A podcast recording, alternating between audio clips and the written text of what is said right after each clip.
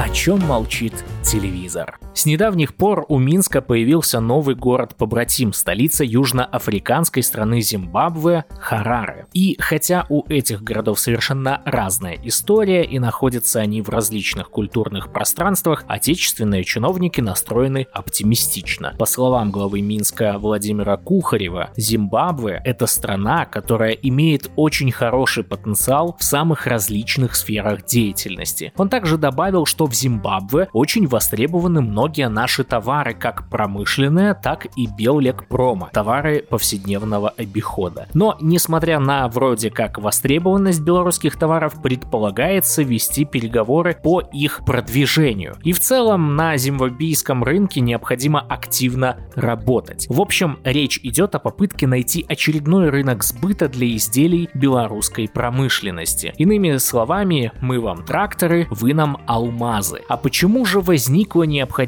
в новых рынках? С одной стороны, роль играют личные связи руководств двух стран, с другой стороны, примерно в то же время был принят закон о прекращении действия соглашения между правительством Республики Беларусь и правительством Французской Республики о сотрудничестве в области культуры, образования, науки и техники, средств массовой информации. Причины – проекты, включенные в положение, не работали, и якобы недружественная политика Франции в отношении Беларуси. То есть речь идет об утрате куда более крупного потенциального рынка, так и гораздо более эффективного потенциального партнера. В идеале побратимские и партнерские отношения выстраиваются вне зависимости от личных предпочтений и амбиций. Руководство города должно быть само заинтересовано в социальных проектах, полезных и взаимовыгодных для обеих сторон. Но так называемое руководство Беларуси, по-видимому, убеждено, что Зимбабве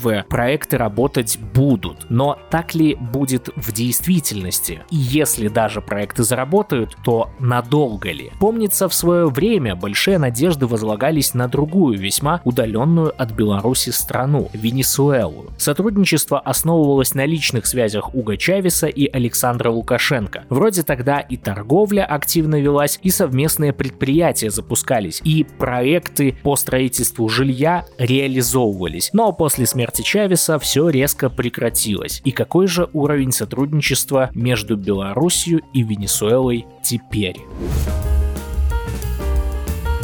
О чем молчит телевизор?